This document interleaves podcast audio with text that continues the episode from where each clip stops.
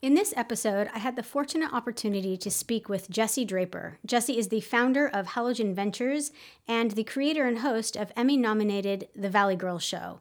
Key points addressed were Jesse's founding of Halogen Ventures and its work as a Los Angeles based venture capital fund focused on investing in early stage consumer technology startups with a female in the founding team. We also unpacked Jesse's extensive knowledge of creating and hosting what was the first tech talk show, The Valley Girl Show, and what the industry was like a decade ago during the show's inception and growth. Stay tuned for my informative talk with Jesse Draper.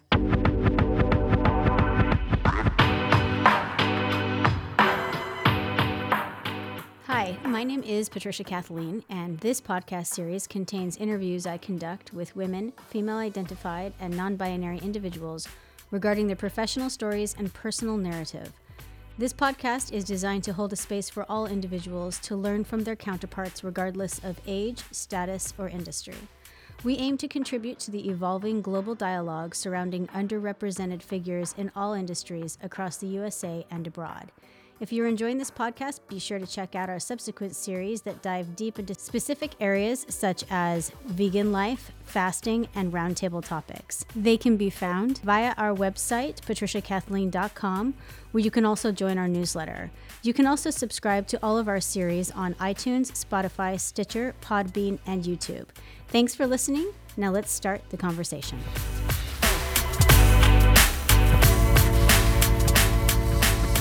Hi, everyone, and welcome back. I am your host, Patricia, and today I am so excited to be sitting down with Jesse Draper. She's the founder of Halogen Ventures and the host and creator of Emmy nominated The Valley Girl Show. You can find out more about all of the endeavors that we talk about today and her on halogenvc.com. Welcome, Jesse. Thank you. I'm so excited to be here. I love what you're doing. Absolutely. I love what you're doing. So the feeling is mutual. um, for everyone listening, we're going to climb into a quick bio of Jesse. But before we get to that, in case you're new to our series, um, a quick roadmap for today's podcast. We'll follow the same trajectory as all of them in this series. First, we'll look at unpacking Jesse's academic and professional background leading to the launch of Halogen Ventures, um, any pertinent information that we can garner from that. Then we'll jump straight into unpacking Halogen Ventures. And um, for everyone listening, all of our nerdy little founders and entrepreneurs out there, we'll start out with the logistics, the who, what, when, where, why, funding, all of that, um, the logistical stuff up front.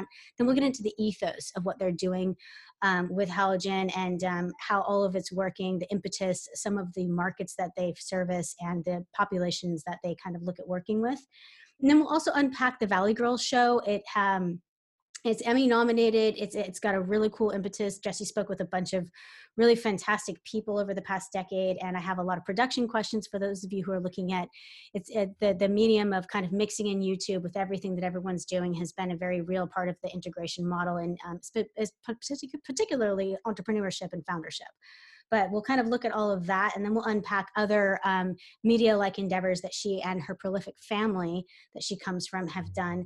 Then we'll turn our attention towards looking at goals and plans that Jesse has for the next one to three years. This has changed for everyone entrepreneurs and successful titans alike given the um, recent covid-19 pandemic and how some of that has changed and what her conversation with her company and herself has been like in reassessing those goals for future plans. And we'll wrap everything up with advice that Jesse has for those of you who are looking to get involved with her, um, what she does, or perhaps emulate some of her career's magical success.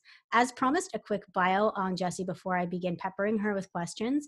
Jesse Draper is a mother of two boys, founding partner of Halogen Ventures, as well as a creator and host of um, Emmy nominated television series, The Valley Girl Show. Draper is a fourth generation venture capitalist focused on early stage investing in female founded consumer technology. Among her 55 portfolio companies are theSkimm, Carbon 38, Hop Skip Drive, The Flex Company, and Eloquii, recently sold to Walmart. And this is L, which recently sold to P&G.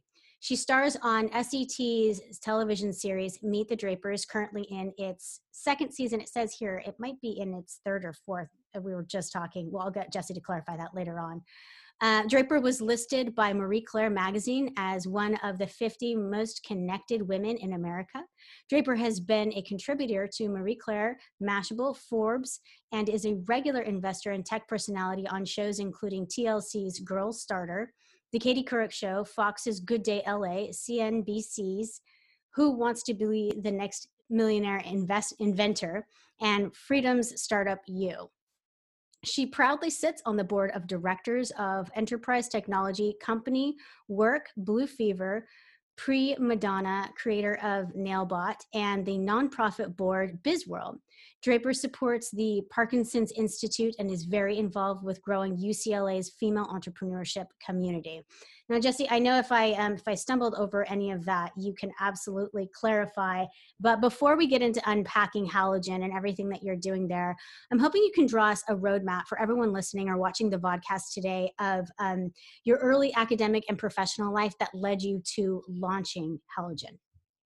Yeah. Um, I hello everyone. I'm happy to be here, and um, you know, I think like most career trajectories, it's it's not uh, you know it's not a straight line by any means, but it does make sense once you hear sort of like yeah. how it moved me. Um, but I grew up in Silicon Valley. Um, as you mentioned, I'm a fourth generation investor and uh, the first female in line. I didn't think I could go into that profession, although I had many venture capitalists in my um, blood and that was sort of all i knew growing up in silicon valley. I grew up around incredible entrepreneurs um, uh, it was you know i'm a very privileged human being and um, i but again i didn't think i could go into this profession because my mom worked incredibly hard raising four children um, and my dad was very, um, he really opened the curtains to me in terms of educating me about startups. I worked with him a little. I sourced deals for him through my show, um, like Paperless Post and numerous others. Um, and uh, I, I worked at an asset management company just after college.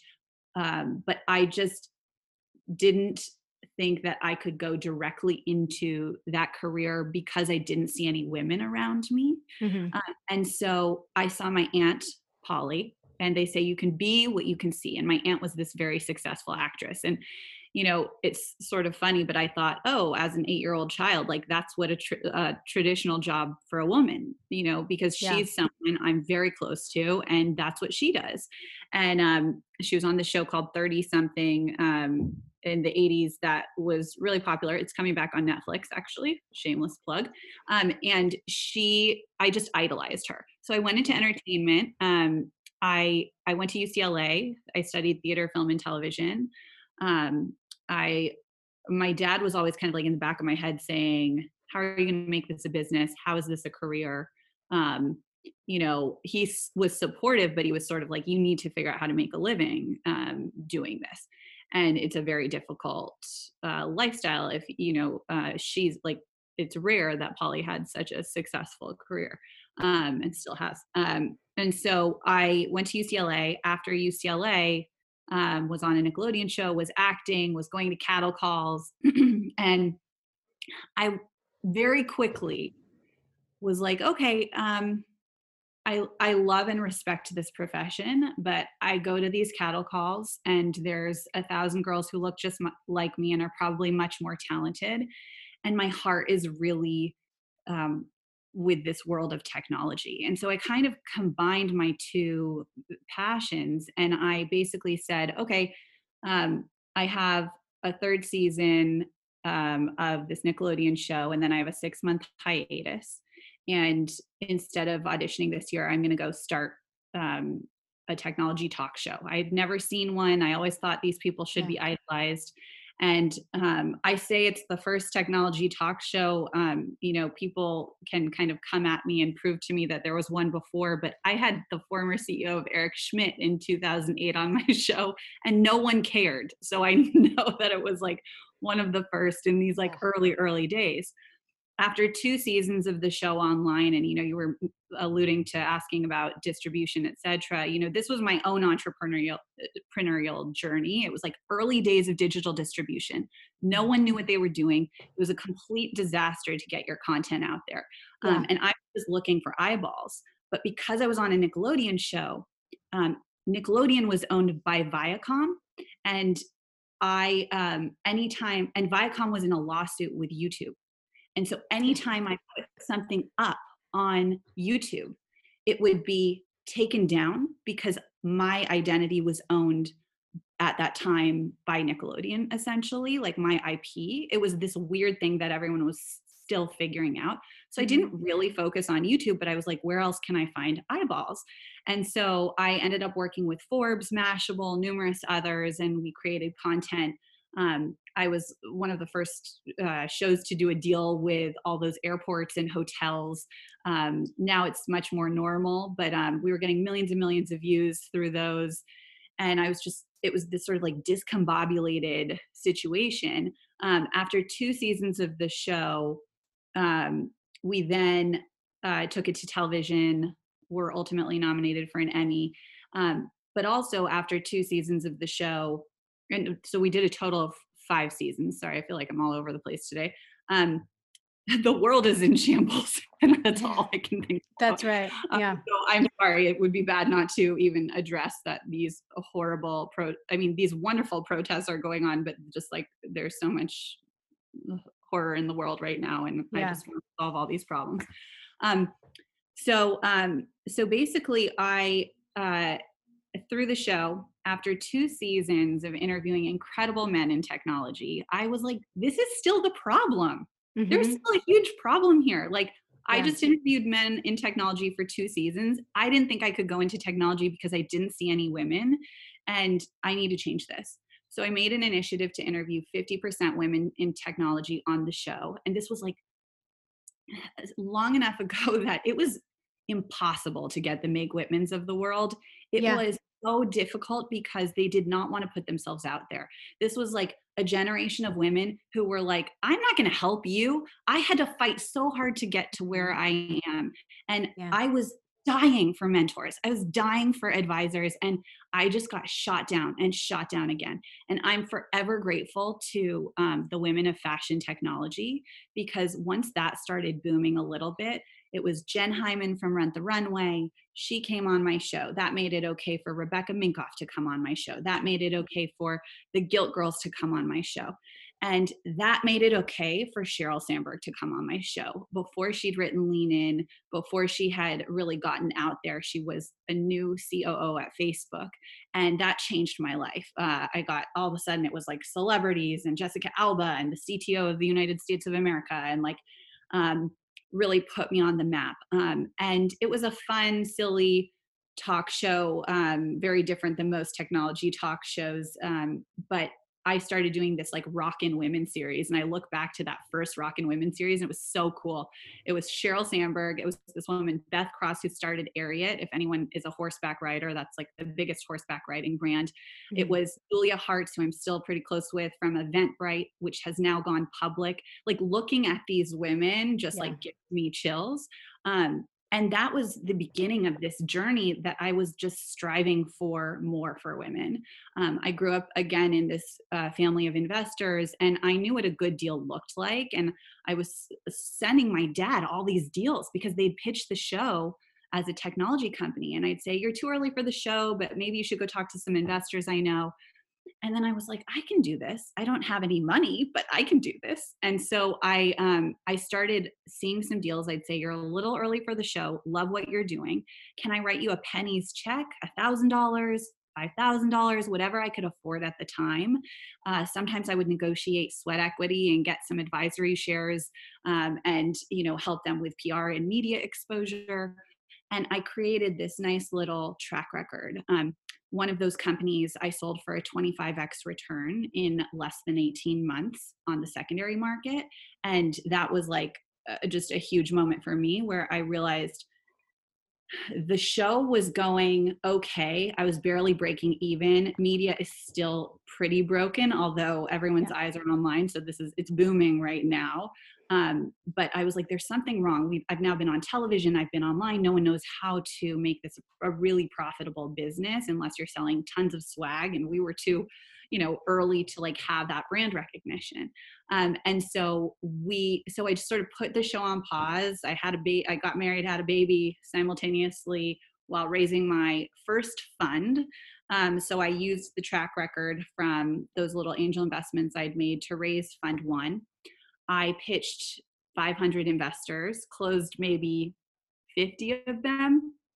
Um, and the first people I went to were these people I had created relationships with through my talk show. Um, and so Alexis Maybank from Gilt Groupe was one of my first investors, um, you know, and I, I got this nice um, group of people who had watched and gotten to know me through um, my sort of media channel. Um, and that was how I began to build my network in terms of um, raising capital. We're now on our second fund, and um, we've invested in 62 companies, uh, all female founded. There has to be a female in the founding team of five. Um, we've had uh, about six exits to date. Two were 100 for 100 million dollars, um, and that's still pretty early in terms of our trajectory. Yeah. Um, and I just want to keep thinking about investing in women as an opportunity. A lot of women are going out and, and saying, "Oh, poor me, I'm a woman. Invest in me." This is an opportunity.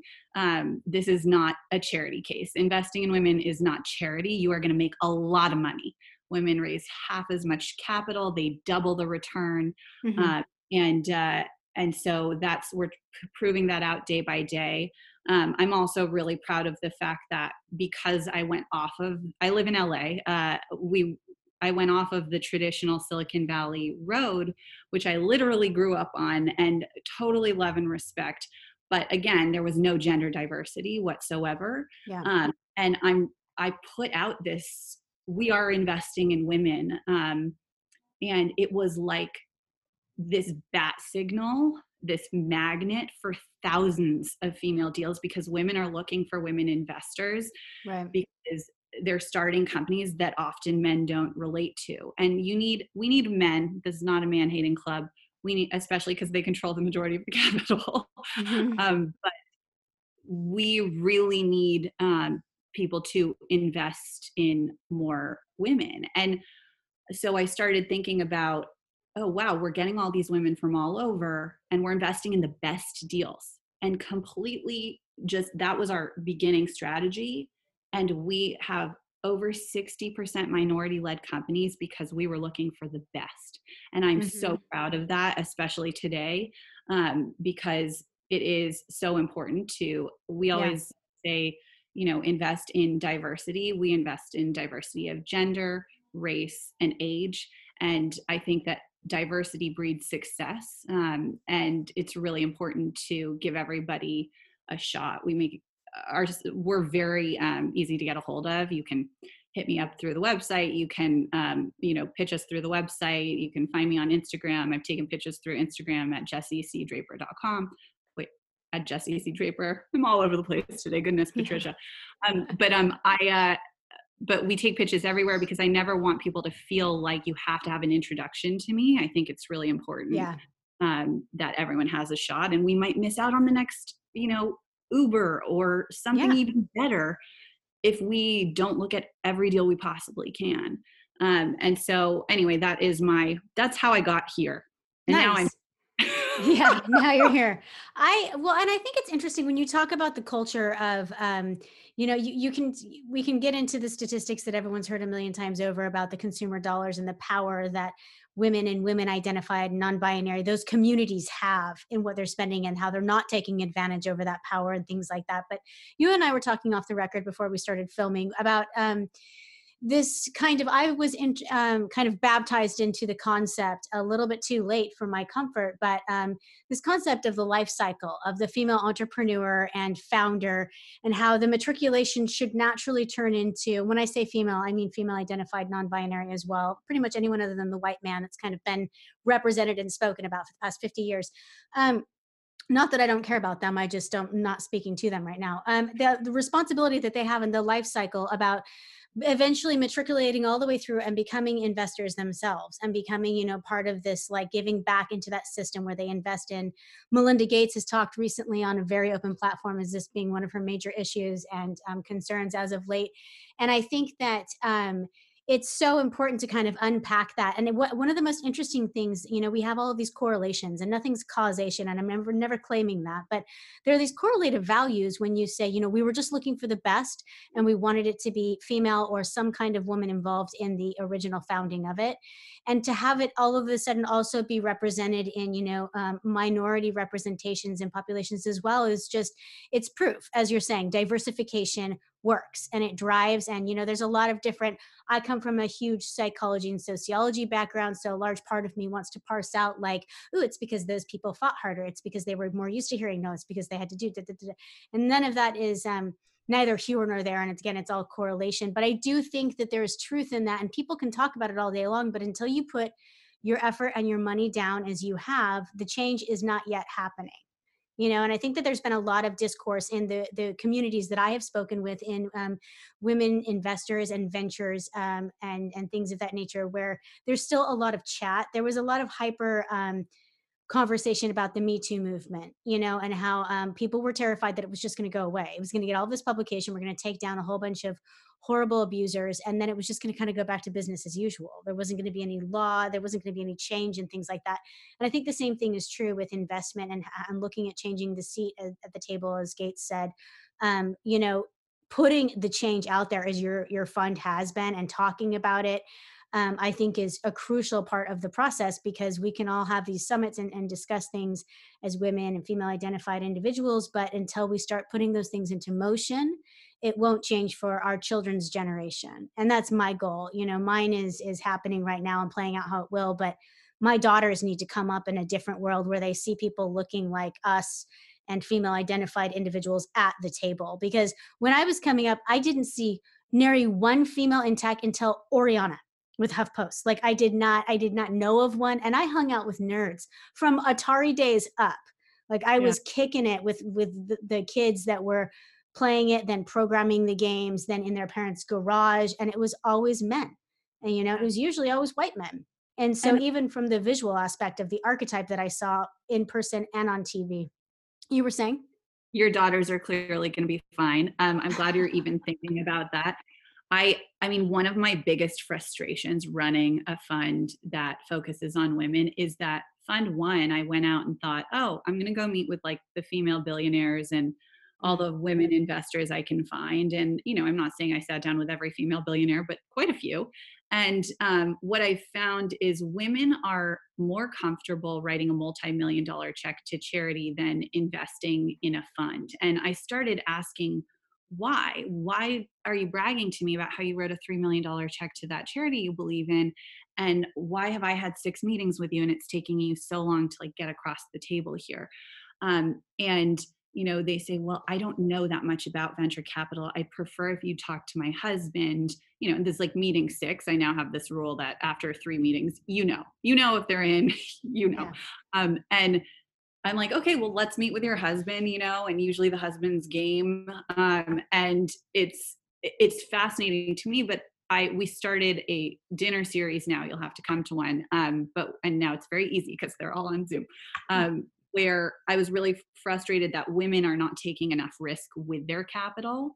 Um, and so anyway, fund, you know, my investors overall are the majority are male. It's probably 60% male to female. And that's that's frustrating for me. Um, yeah. I I would love to have you know much larger um, female investor base um, because of what we're doing and um, but I again I do love men. I was raised by incredible men. I yeah. just think that and men control the majority of the capital, but we need it changing at those levels.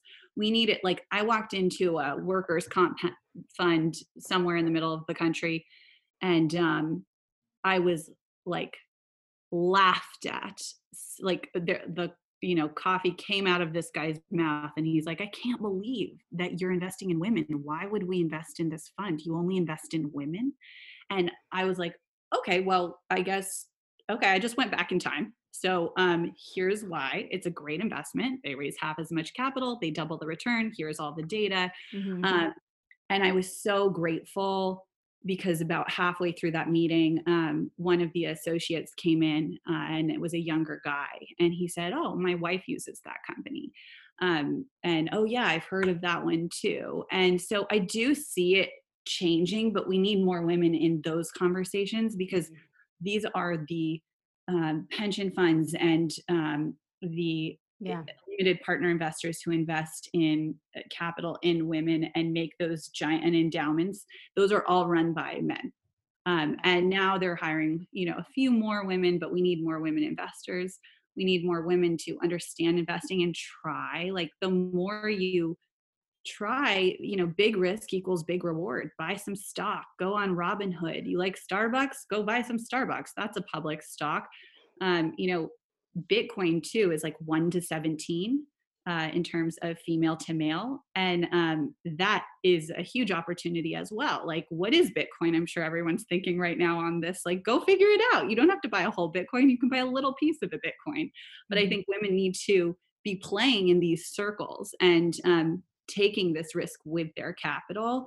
And it makes you feel more comfortable the more you're exposed to it. So Right. I always say, like, to the men, you know, bring your sisters, your daughters, your mothers into these conversations, your wives, champion women, um, and wives and significant others should be in every single conversation with your financial manager. Like, I don't care if you don't understand it, sit there. You will understand it after you go to a few of these meetings. Yeah. Um, and you will learn more and you can ask questions about why you're invested in that or what it means to be invested in a real estate fund or whatever it may be. Mhm. Um, so I just say, like, expose yourself, take more risk with your capital, and talk about money. I mean, my friends clam up when I, I'm like, hey, you guys like want to talk about like what you're investing in right now? And it's like, it's like the air is sucked out of the room, you know? And yeah. and some of these people work in finance and it just blows my mind that they don't own any stock. And so I really believe women need to build their pool of capital, build their own family offices, um, and also know as a woman that you have, you own 50% of your, uh, you know, however the wealth was created. If your husband worked and you stayed home, you own 50% of that. You can decide where that goes. Mhm. Um, and so I think women just clearly I'm on my soapbox now, but they need to take more risk. Yeah, and I think risk aversion is is one of the things that, like you were saying, like we need to matriculate out of the next generation coming up. You Yeah. know, it feels like it was baked in, and finding out those levels, I think it, it's bred. Any kind of aversion for me is always bred through ignorance, right? Yeah. Anytime you have an exposure, like you're saying, just go along, go to the meeting, become exposed, make those terms start washing over you. They they become very unmystified once you hear them enough and you put an assigned value to them those kinds of things i think that integrating into the high school measurements you know young women leaving high school should understand the stock market. And i can promise you about 0.2% of my entire graduating class from high school including and the women were probably 0.001% understood or even grasped the the tenets of the stock market let alone how to how to garner them you know? And and you say people clam up like even people who are in finance and things of that nature i do i think it's based out of fear you know because i think it's fascinating to talk about especially the areas i don't know of Yeah. you know and to, and to like climb through but i don't have um, this kind of like um, fear based reluctance towards it and i believe that education is the great equalizer and so i think that encouraging young women who um, i run in a lot of artistic circles you know and encouraging artists like that that does not give you a get out of jail free card from understanding the ins and outs of the american banking system? Like what are you talking about? We all function in this society you know and understanding the the tenets the core tenets of the axiomatic values of some of those are imperative to breaking down the gender you know bias. Yeah. It is interesting having come from the acting career where you, you know, make a large, you know, I'm just thinking of artists because I've, I've learned a lot about them, especially through um, being a venture capitalist. We have a lot of celebrity investors in um, my fund. And it, it's interesting when I pitch a potential investor and they happen to be a celebrity um, and you fall in two buckets like either one is like the celebrity who made a chunk of change and spent it and every time they make a, a chunk of change they spend it and then there's the celebrity who was like i um i know i need to save this Mhm. and i am going to um learn a little about investing i am going to um you know find a financial manager and those are the like you know all the biggest celebrities you know who've had these like careers of longevity who's, who are able to then invest in their own uh, pieces of artwork and produce their own movies um, because they then have the capital to do that and so yeah. i find it's this sort of like up and down thing in terms of how artists invest um, and yeah it's I, I, do know a lot of artists as well who just kind of check out and it, it's like no you will have you'll have more flexibility in your career too mm-hmm. like investing is for everyone it's not um and you know you don't have to have millions of dollars to invest you can go buy a stock for you know 20 to 50 to 100 dollars whatever you feel like putting aside and i always like to talk about that there was this fidelity study done where they studied um, Fidelity did this big study and said who made the most money in the stock market.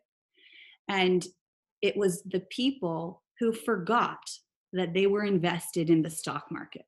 So mm-hmm. I like to think, I like to tell people that so that you can think about how to invest. Don't get hung up if the market goes up and down, just hold on. And if you're in your 20s to 30s, um, when you like you know most people don't have any cash they're just starting to try and build their careers etc um, just every once in a while go like put some put some cash in the stock market $50 $100 whatever. You read about some stock uh, you know that seemed interesting to you or you believe that you know whatever some sort of uh, oh like you buy some um, P&G because everyone's scrambling for toilet paper, whatever it is. Like just think about a reason why you might buy that stock because you believe in that company and then just leave it there. Leave it there, watch it grow and um and you take it out as needed, but I think that uh, that's how you should think about investing in the stock market. Absolutely. I want to pivot a little bit before we um, end up wrapping because I have my own personal um, demands from this podcast, and one of them is to pick your brain yes. on um, my uh, the area that is is kind of near and dear to me. And I kind of want to unpack a little bit of what you did on the Valley Girl show because of when it was started, and we got this little preview of you were talking about like nobody was doing it, and it was this weird monopoly between being pulled down off YouTube and all of these different things. Um, I'm curious when you went to curate, uh, were you the sole curator of your interview questions and research? And when you went to speak to these people, where did you draw your inquiries from? Did you have this written script? Did you look at everything that you guys were garnering about them and think, I'm going to ask them this, this, and this? Like, how did you kind of choose? You interviewed Elon Musk. You interviewed a, a lot of like, it wasn't just we you got into the female it was like early names. stage and they were all such early stage startups and elon musk i think and i both probably feel like that is an interview we wish didn't still exist I love it. That's perfect. Like he, he's um I don't know. He was very cool. It was like probably one of his first press interviews. No one had even heard of. Yeah, uh, he looks like a babe in the woods on yeah. on that. I did watch that one. Um, yeah, and Jessica Alba too. I was telling you, I was like, yeah. wow, she looks good. And then I was like, well, she always looks good. But then I realized it was a little bit older. But I'm curious, how did you kind of um, curate your interview question process and who did the editing? Did you have any handle in how the editing and production was done or were you simply the host? Such good questions. Um, so season one um, i i went to my nickelodeon show and then filmed it on a hiatus out of my parents garage. Um, it was a disaster. I hired my brothers who are much younger than me and uh, duct taped lamps to the wall. It was such a mess. Um, I uh, knew these sort of editor guys from high school who helped me out um, and put together those first episodes, which I just cringe thinking about. Um, and um, and then after that, I went back to the Nickelodeon show, and I I am so grateful because I like Albie Hecht, who's now runs HLN um, the HLN network, but I basically said to him, um, I said, Hey, can I sit in on production meetings? Like, I don't know how to run a show, it turns out. Um, and he was so nice. He just kind of like was like, Yeah, sure. So I went and I learned about, you know, uh, production design and lighting and um, just how they thought about that. And then I started studying like the Ellen DeGeneres show. I mean, she's still one of my idols forever. Like I would just yeah. die to meet her. Um, and just what she did, and I liked that it was so positive. Um, and then it sort of became this like we called it the Valley Girl because of Silicon Valley, but then it became this like Valley Girl thing. uh, where everything turned pink and um, we just ran with it. Um, it was a very pink talk show. But every season got a little better. So then I came back and I hired a small production team, um, and uh, they helped me film. And that's when I learned about, you know, like a multi camera shoot and how that worked because on the Nickelodeon show it was just a different style of filming and this is mm-hmm. like you know I'd be like how many cameras do I need I uh, like how what's the least amount of cameras that I need yeah I don't want to pay any more mm-hmm. rental fees than I have to and so we started a three camera shoot um, and then every you know once you create a really solid format and you know what you're doing in terms of format then you can kind of branch out from there and just yeah. things came to fruition games that people liked to play we continued to play we discontinued trying to get people to eat edible cockroaches like that did not go well you know like there were um, true story. Like there were things that people freaked out people are really scared of reptiles it turns out. I just was like this isn't fun anymore. We're not going to do this. Um, but um so you you build upon that. So every season i'd come back with new sponsors or whatever and mm-hmm. be like okay we can use a lot of the props and things from last season and just like put a nice shine over it.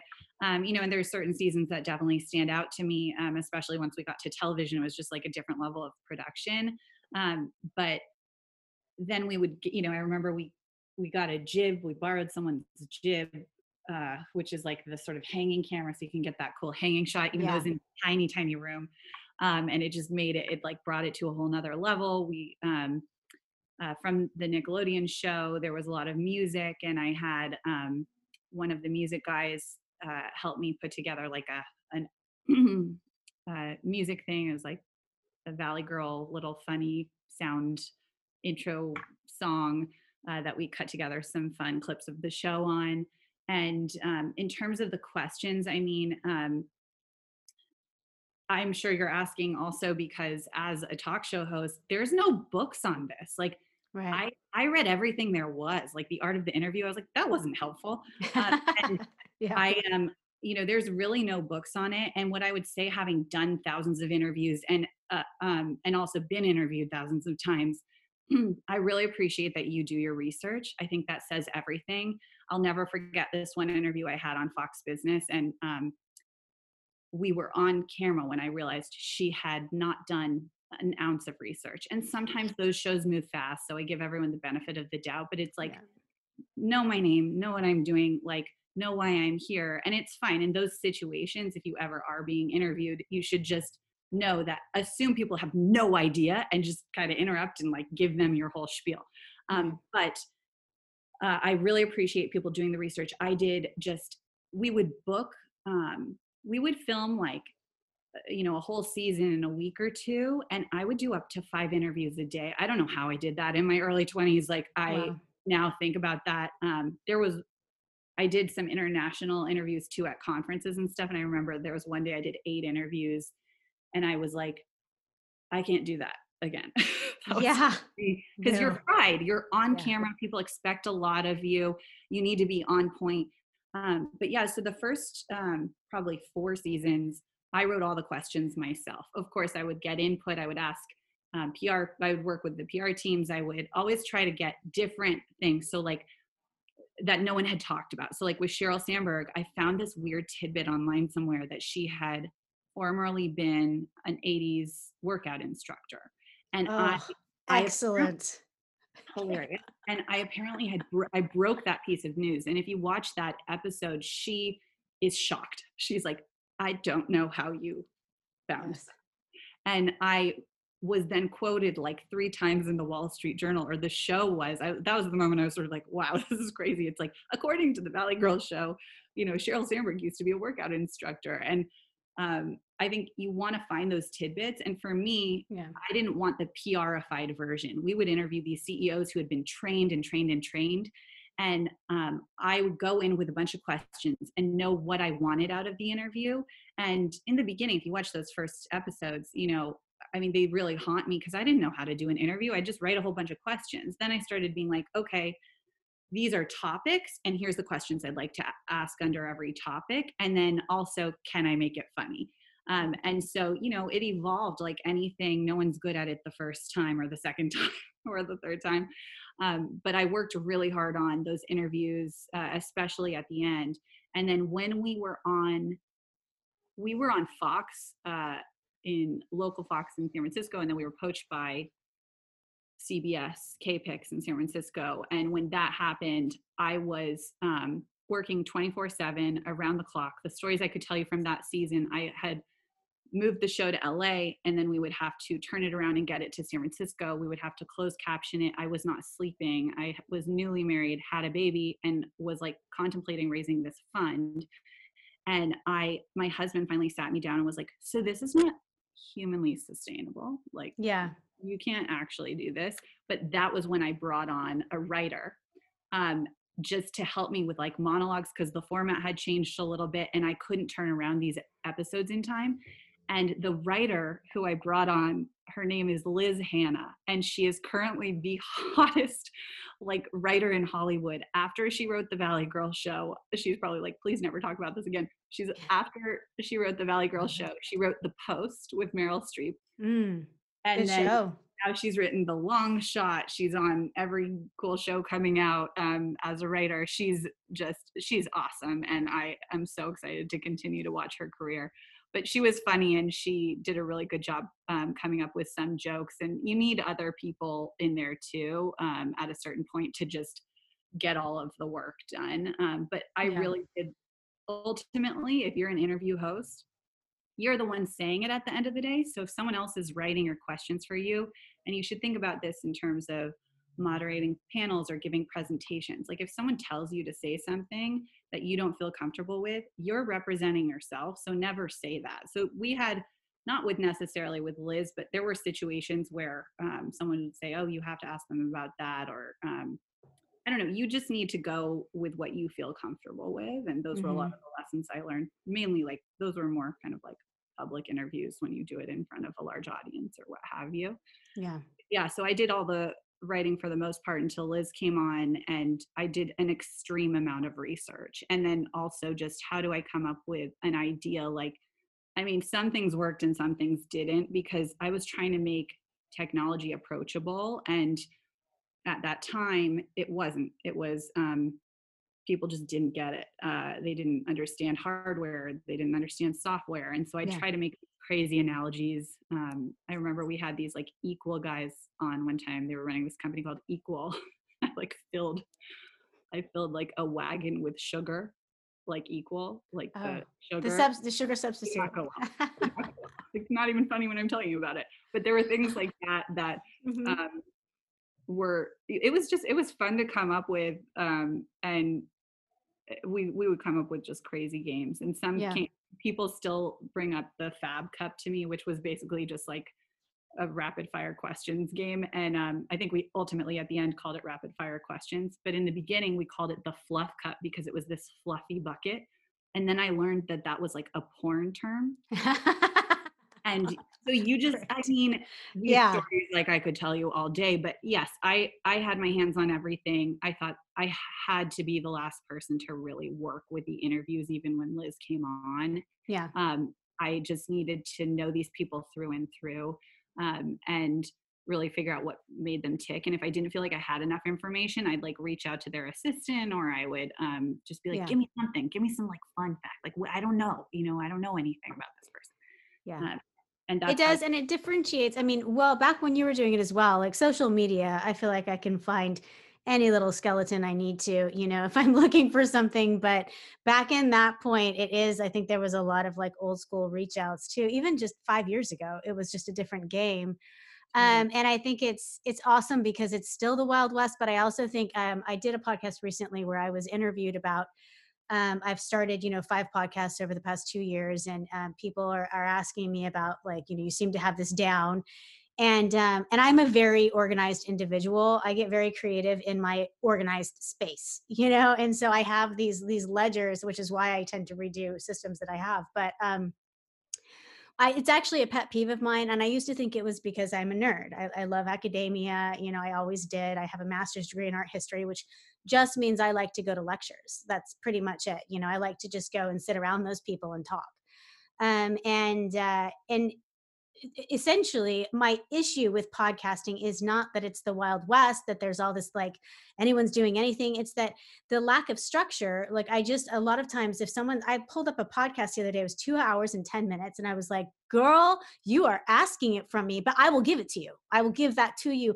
But i, I for the first 10 minutes the host didn't tell me anything about what I was expected to hear, whether or not there was going to be more than one or two guests. Like I couldn't figure out the format. Like, was she going to start reading her diary? Like, what was going to happen there? You know, and I'm down with a lot. So I just, but there was no forecasting. Um, and then when she did get her first guest on, I had realized very, very quickly that she didn't even know she hadn't even spoken prior to hitting record like she didn't know how to pronounce one's name let mm. alone anything more than you know a bio that she had scrubbed offline and i so in the interview i keep telling people you know i think that there is a slight onus for anybody who's going to get online and interview someone else that you you should do a, you know research and how much that is is however much time you have or how much you want to invest in it but someone put forth some kind of a structure and research otherwise let's not call it a podcast let's call it your daily musings. My 12 year old has a podcast it's got more structure than 90% of what i find you know and um, maybe that's because she doesn't want to upset me and hear what you're hearing right now but um, i think that there is a, a, responsibility to start parsing things out and it will probably come like you said with your show eventually you start to find a beautiful narrative but i do think that podcasts lack research and structure and it is kind of daunting especially to be interviewed. When you go on someone's show and they're like so what is it you do?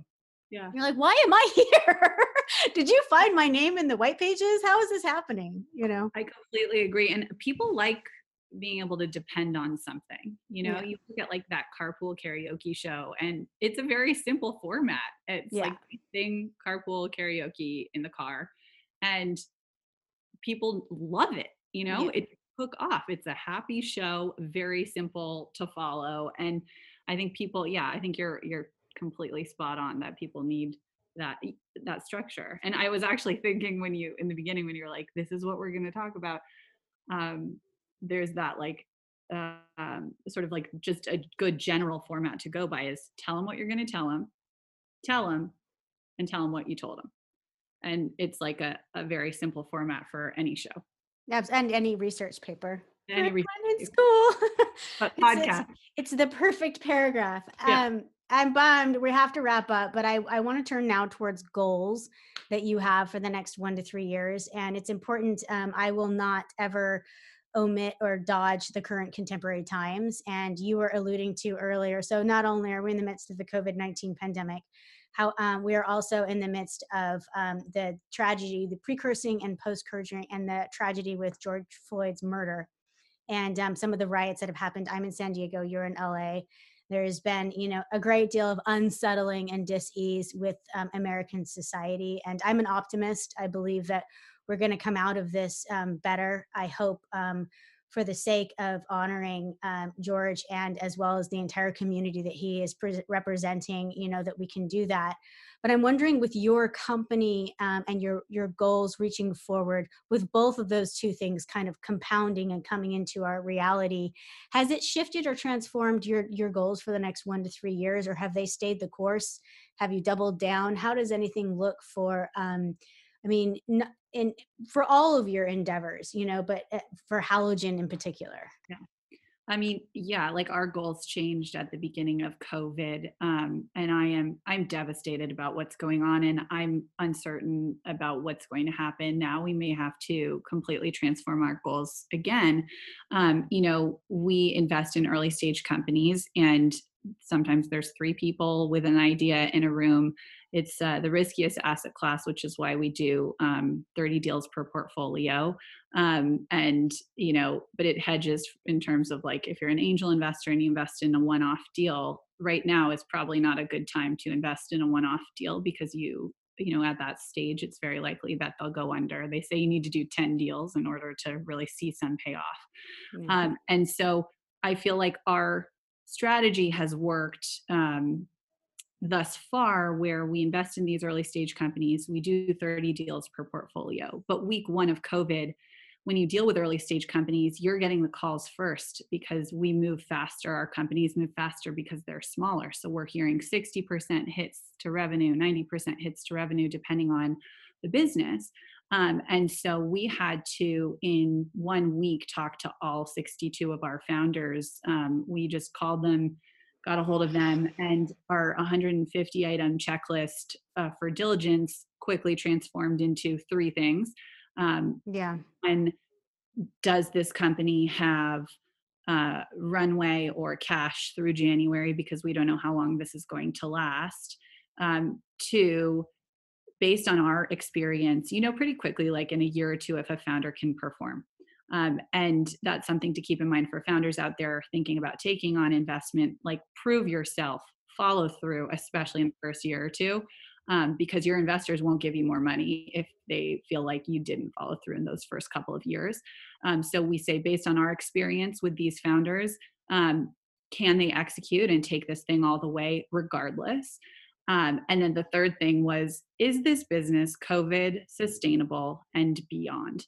Um, and so while we were about to invest in three new, very risky deals that we didn't have experience with the founders, I basically said, I put those on hold, which was devastating for the founders. And I said, hey, I'm not saying we're not going to, we just need to go check out our current portfolio.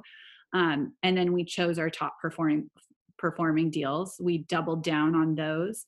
And then we were uh, we're an early stage fund. We don't have billions of dollars to invest. You know, call me in 10 years, and that's definitely one of my goals. Um, but we're still growing. So we have to be really, really thoughtful, as you always should with your capital. Um, but we uh, we tried to support every founder in every in some way. So we invested in some we hosted a pitch day for some and our our investors invested in some of those um, we put together a whole list of resources from debt opportunities to credit lines to banks they could talk to um, we had someone tracking the sba loan which changes still sort of daily um, and we also like offered everyone a free hour of PR and other business services um, just to support whatever they needed. Um, my team, Alexa and Ashley from my team, actually one of our companies was growing so fast. So some companies are doing really well. We have like this company called yeah. Squad that's like a, um, it's like a teenage Zoom, uh, a Zoom call. So they're obviously taking off, and they were taking off a little before, but they were growing so quickly that um, Alexa and Ashley kind of took over their marketing arm for a minute, and now we've helped them put some people in place there. So we were actually helping operate some companies, doing whatever we possibly could. So, in terms of goals, we're still hashing those out. But what I'm really proud of is that we put together those goals in one week, and we've already executed the plan. Um, and that's in two months. We've you know invested capital into our best performers and we've supported everybody else to the extent we can um, and we continue to do that and it was not our normal plan at all um, i do hope you know down the road we're on our second fund um, i do hope you know we raise fund three we raise fund four and they continue to grow and we continue to grow our team because we're still a startup as well um, I hope that um, investing in women is seen more as an opportunity, and I hope we I hope that we can help prove that. We already are a little with our data that we're collecting on our founders and um, female founders in general, and um, and then also just you know goals for the world. I hope everyone sees diversity as just an asset to every single business. Um, that's something we're constantly thinking about. Um, so. Uh, yeah so that's that's what i would say in terms of our goals but setting goals is pretty important yeah and way to pivot calling 60 companies in one week and transitioning all of that over I to mean, a whole we have plan. a team but all of it yes it was a lot it was that, like i would not want to stare that down on that monday. That would be a oh that'd be a lot. That's a several that's a, like a whole new cappuccino machine that's not coffee. I measure everything in coffee cups or espresso shots. That's like a machine. That's a whole nother purchase. It's your own personal barista. Um, I'm wondering. So this is my final question. It's my favorite part. Um, everyone knows who's been listening to me for the past couple of years.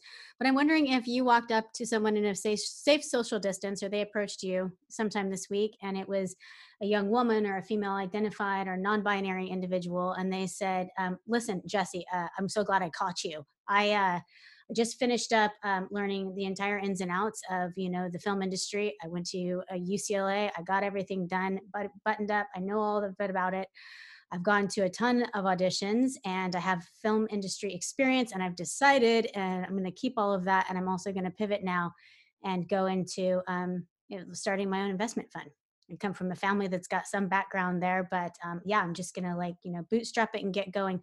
What are the top three pieces of advice you would give that individual knowing what you know today I would say go for it. Um, I really think, especially women, we need more female investors across the board. Um, I would say baby steps, just go one step at a time. There are mountains and mountains to climb. And then mm. this goes for fundraising across the board, whether you're fundraising for a fund or for a business, because most people don't have a million dollars to start a business in their back pocket. Um, in fact, the majority doesn't. So they typically go raise money. Um, I I am sort of frustrated when uh, women in particular come to me and say, "Well, everyone said no. No one will invest in my company." And I say, mm-hmm. "Okay, well, how many people have you talked to?" They say, "Oh, like eight. I'm like, "Okay, so that's not enough people." Um, I talked to 500 for my first fund, no joke, and um, you should plan on going out and talking to at least 100. If in 20 meetings you are hearing no's still go back to some of those people and say, hey, like, what was the issue here? And yeah. it may be such a simple fix that you could like throw a slide into your deck that addresses it and it's no longer an issue. It could be something you haven't thought of, of before, but definitely listen in those situations. But if you plan on going out and having 100 meetings, you'll raise it. You'll raise your your capital, whatever the number is.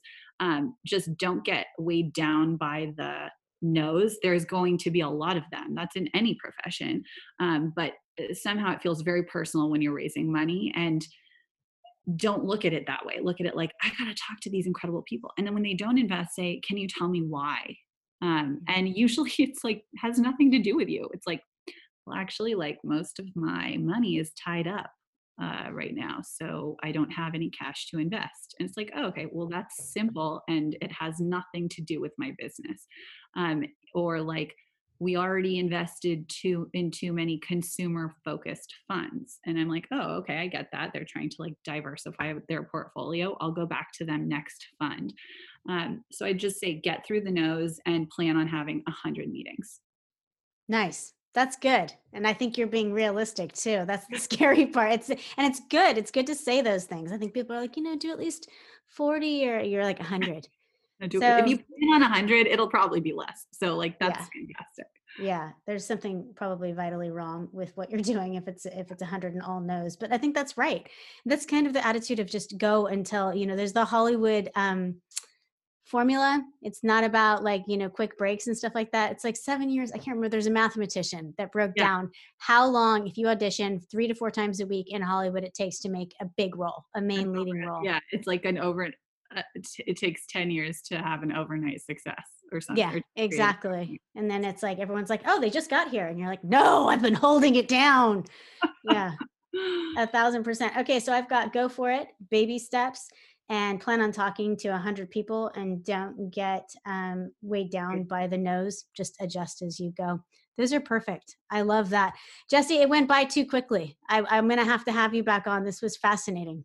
This was so fun. Thank you so much. I really appreciate it. And um, i'm glad you're you know showcasing all of these incredible women because we need more people doing that Awesome. Yes. Thank you. I appreciate that. Um, and for everyone listening, I appreciate you. We've been speaking with Jesse, Jesse Draper. She's the founder of Halogen Ventures and the host and creator of the Emmy nominated The Valley Girl Show. You can find out more about Jesse and her team and her fund on halogenvc.com.